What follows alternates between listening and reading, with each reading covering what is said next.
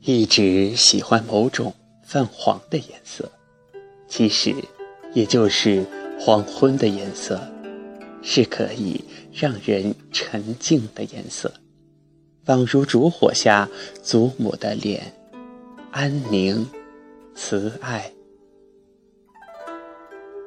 拈花等黄昏，也许亦是下意识里有了老的意味。开始不喜欢太过分明的色系了。如果要调色，那么该用到黄、红、黑、白。若有绿意，还得要一丝蓝。那样分明的颜色，一种一种加上，半开，黄昏已缓缓到来，这样安静。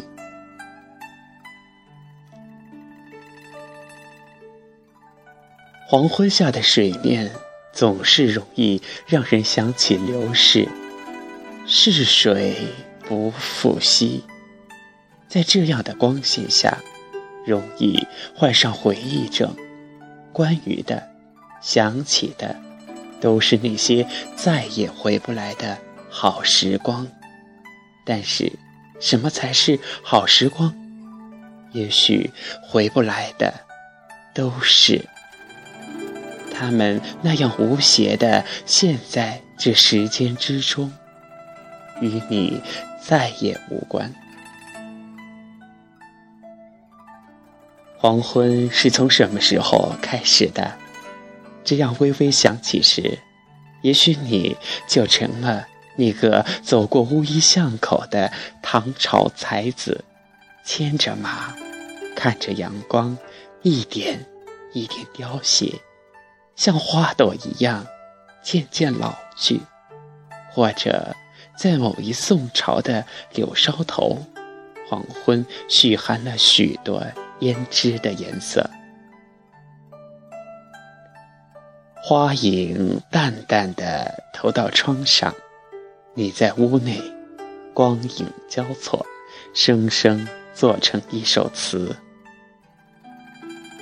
在我的设想里。遇见一场传奇，当在黄昏。此时，月色未曾袭来，晚风暖人。你们拖着长长的影，就像是两个长着翅膀的神，安静的靠近，微微的笑着，恍如书上的两只白狐，一起奔跑，一起入画，一起寂寞。如果你曾有摘花的前尘，那么，也许是某个黄昏吧。那些黄昏，静静的河中长出许多兰舟，那些素衣的女子，莲步暗生，拢着淡淡的清芳，与你相视，递来一支灼灼的桃花。那些花中一定掩藏着许多莲，之前。来自前朝的书信，铺开时，他们讲述出的故事，映满了明媚的花影。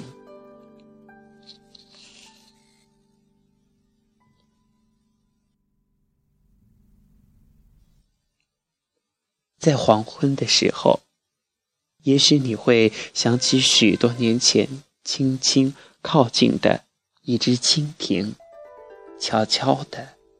静静的，拈花一样的捻住一对翅膀时，池塘中游出一群血色的鹅，莲叶上水珠滚下来。其实许多年，我未曾好好的度过黄昏，总是轻易的让它过去，却在词语中一次次让它重新展示。我在小说的开头把自己说成喜欢黄昏中去散步，在诗中总是黄昏的时候，有汲水的女子穿越桃花林，还有立在花下冥想的少女。我让黄昏在冥想里变得似是而非，蓄满水意。